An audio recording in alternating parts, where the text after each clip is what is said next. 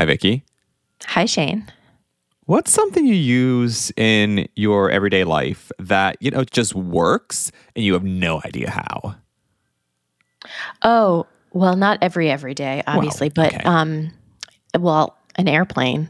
Like I understand the concepts, How does flying but I happen? don't understand. I will say that's a really good one. I've I've been in drag and like all of those aeronautical terms because I've been to a bunch of museums that have airplanes and all of that jazz, and I've been to Kitty Hawk where the Wright brothers yeah, and stuff. too. And or I drove by. Sure. I've read the things and I said sciencey words, but I'm with you. I have no idea. It's Yeah. just it's just magic. Yeah, And I'm not gonna be able to stop thinking about that. it doesn't. Thank you for that. You're welcome. And when you first said Lyft, I thought you meant like Uber, Oh my goodness. Yeah, even though is- we were already talking about planes. So there you go. Yeah, I mean I was I was thinking about this and obvious things, and we were even chatting before this, obvious things come Yeah. to mind like your computer or a Mm-hmm. phone or something. One that I don't know exactly how it Mm-hmm. works. It's one of the things I appreciate most in my house, and this is gonna sound silly. Our dehumidifier.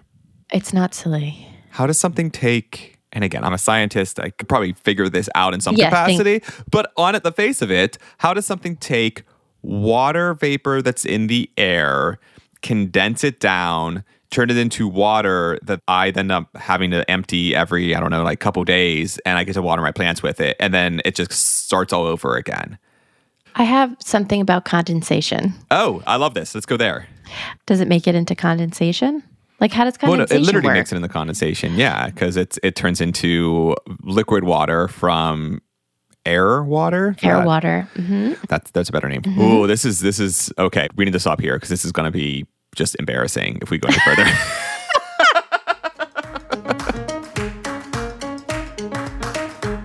Science is fascinating, but don't just take my word for it. Join us as we hear stories from scientists for everyone. I'm Shane Hanlon, And I'm Vicki Thompson. and this is Third Pod from the Sun. I think this is a really great illustration that not all scientists or people, frankly, should be expected to know all things because I. I obviously have no idea how some of this Me stuff either. works. Yeah, and Yeah. so, uh, but beyond kind of bringing others joy at my own expense, at our expense, let's say, Yes. uh, we're here today to introduce our next series. And so, based on my prompts, and maybe if you didn't read ahead or pretend you didn't read ahead, can you guess what it is? I didn't read ahead. Ooh. Mysteries. Our world is an amazing mystery, and we should Oh. appreciate every little bit. Oh, that is that's good. Uh, but no, uh, Oh. we we are talking about invisible forces. Oh. So exploring science we can't see and issues we don't talk about. Oh, that's a good tagline. Did you come up with that by yourself? I bet you did. Oh, you know what? I actually did come up with this one. That's, not, Yeah. al- that's not always the case. I think I'm witty, and sometimes I am, and sometimes I'm not. But I got to credit our colleague Margaret for the actual theme hmm. idea. But beyond a catchy title and tagline, we do have some amazing episodes ahead in the coming weeks. So, without further ado, check out a preview of some of the stories to come. Our interviewer was Jason Rodriguez. My name is Priya. I'm a postdoctoral researcher at NASA Goddard Space Flight Center. And uh, my position is uh, astrophysicist and uh, nuclear engineer. I build and develop radiation detectors to detect neutrons and gamma rays. And also, I study and analyze cosmic ray data to understand better the chemical composition of the galaxy. Yeah, I, I was reading something that you said, and I have a quote here. You say, I'm trying to build a good pair of eyeglasses so the galaxy becomes less blurry. So, what's so important about understanding these cosmic rays and what you're studying? So, if we look at, say, 1930s, when the golden age of physics was happening, there were a lot of new discoveries like new particles, new laws. I mean, Einstein's greatest laws and stuff. And those are the biggest discoveries that sort of gave us a picture of what could be out there. But we still didn't know, like, s- suppose people predicted there could be things like a black hole and all. But now, so cosmic rays, these are just charged particles. So you have the periodic table, all the elements on the periodic table. So they're strewn all over the galaxy. And so when an event happens, like, say, a supernova or a death of a star, they emit these highly charged particles from all over the periodic table. And so we collect these data. Some of them we collect on Earth, some of them we collect from the ISS. And so these detectors collect this cosmic radiation. And so when we study how much of a certain element is there, suppose iron 56, we try to see how much of iron there is, how much of, say, zinc there is. And that can give us an idea of how these elements were distributed across the galaxy. And then we can tell, okay, so this much of iron exists or this much of zinc exists.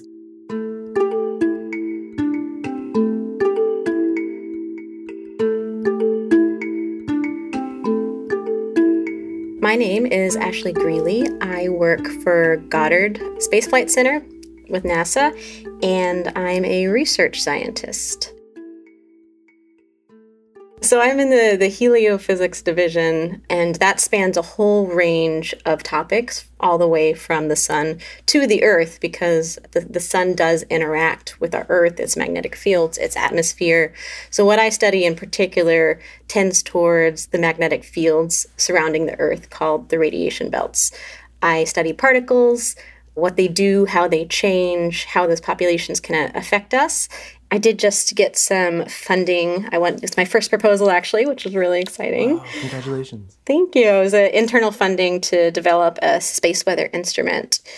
So my co-I and I will be, that's co-investigator, we'll be looking into finding the optimal design for a new space weather particle instrument where you know, electronics and computers have improved so much in the past decades that we're able to do some really cool, interesting science in some really compact packages and really small instruments. So we're seeing how high of an energy we can get to basically while still keeping the instrument fairly small so that it costs less money, there's a little less development into it. We could hopefully get it off the ground figuratively and literally quicker.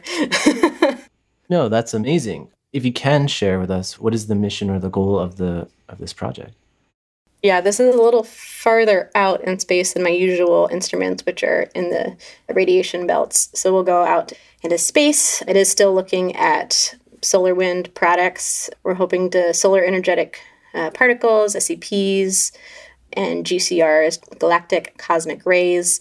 Some of those have pretty high energies, much higher than I'm used to dealing with. And so we want to be able to measure the spectra, of the higher range of ions and protons, because there's a couple missions that are reaching their end of life. And so we're going to have a gap there in the future where we're not taking those measurements.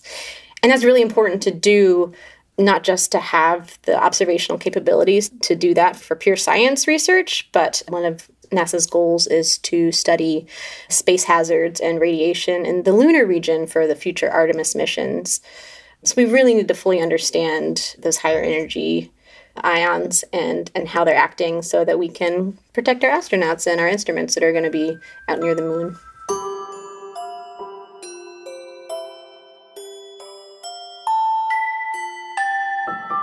My name is Kirk Spies. I work at the NASA Goddard Space Flight Center in the Ocean Ecology Lab. I'm actually an atmospheric scientist. I'm not an oceanographer, but the act of studying the oceans and the atmosphere is inherently multidisciplinary, and so that's why I'm where I am specifically. The part about being in field campaigns is you get to travel to places that you would not go otherwise. So I did a field campaign once. This was a multi year campaign. Uh, the first year we went to Namibia in southern Africa, and the second year we went to a small country called Sao Tome and Principe. The main island is called Sao Tome, south of, of Nigeria off the coast of Africa. What we were interested in was the relationship between aerosols and clouds. And there's some interesting things that happen in the Southeast Atlantic Ocean. For one, there's persistent clouds so there's something called the marine stratified cumulus cloud deck. That's a very particular type of cloud that is created with cold water. You know, this happens off the coast of California, happens off the western coast of South America, and also the southwest coast of Africa. What's interesting about Africa is that there's a lot of biomass burning, so creation of dark smoke aerosols over the South African continent that is carried out over those clouds. So A lot of smoke also in North America, but usually the smoke blows east. In this case, the smoke blows west. So those aerosols get above clouds. And so what the aerosols do is if the cloud is real bright and the aerosol is dark, absorbs some energy. If the aerosols sink into the clouds, they can change the properties of the clouds. They can also change the meteorological conditions. If you have an absorbing amount of aerosols, they'll change the temperature profile in the atmosphere. And the temperature profile is what drives formation of clouds. So all these complicated things happen. And it's a phenomenon that happens out over the oceans. So what we did in our research was not much on the location itself. We were flying. And uh, I can claim to fame that I was within 200 meters of the zero zero point. So 200 meters from the equator and the prime meridian. oh, wow. so latitude and longitude zero zero. Right. So I was very happy. You know, a little monitor of where exactly we were. And I was like, can we turn a little bit left so we can go exactly over? it?" Of course, it, it messes up everyone's data processing because sure. you have a latitude and longitude associated with things. And often if that goes wrong, you know. um,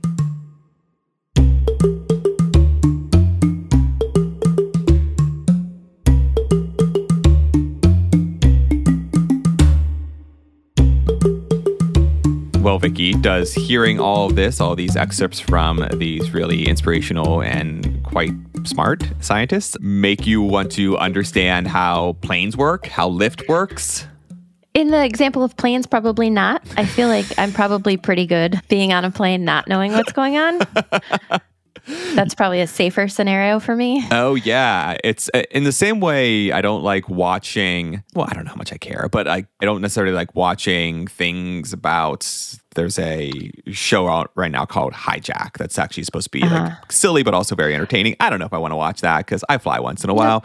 Yeah, how they might not work. Yeah, mm-hmm. and but maybe nope. maybe something like me figuring out how my dehumidifier works. Maybe that's a little bit safer because I feel like if I understand that, I won't be fretting in the middle of night about, well, what if it doesn't? My basement's a little wetter. That's fine. Yeah, it'll be fine. yeah. It's good to be curious, though. Yes. And we'll be curious over the next six weeks with mm-hmm. more episodes about invisible forces. And so, with that, that is all from Third Pod from the Sun. Thanks so much to you, Shane, for producing the episode, and thanks to Jason Rodriguez for conducting the interviews for this upcoming series. And thanks as well to Collin Warren for audio engineering and to Karen Romano Young for the artwork for this episode. We'd love to hear your thoughts on the podcast, so please rate and review us. And you can find new episodes on your favorite podcasting app or at thirdpodfromthesun.com. Thanks all, and we'll see you next week.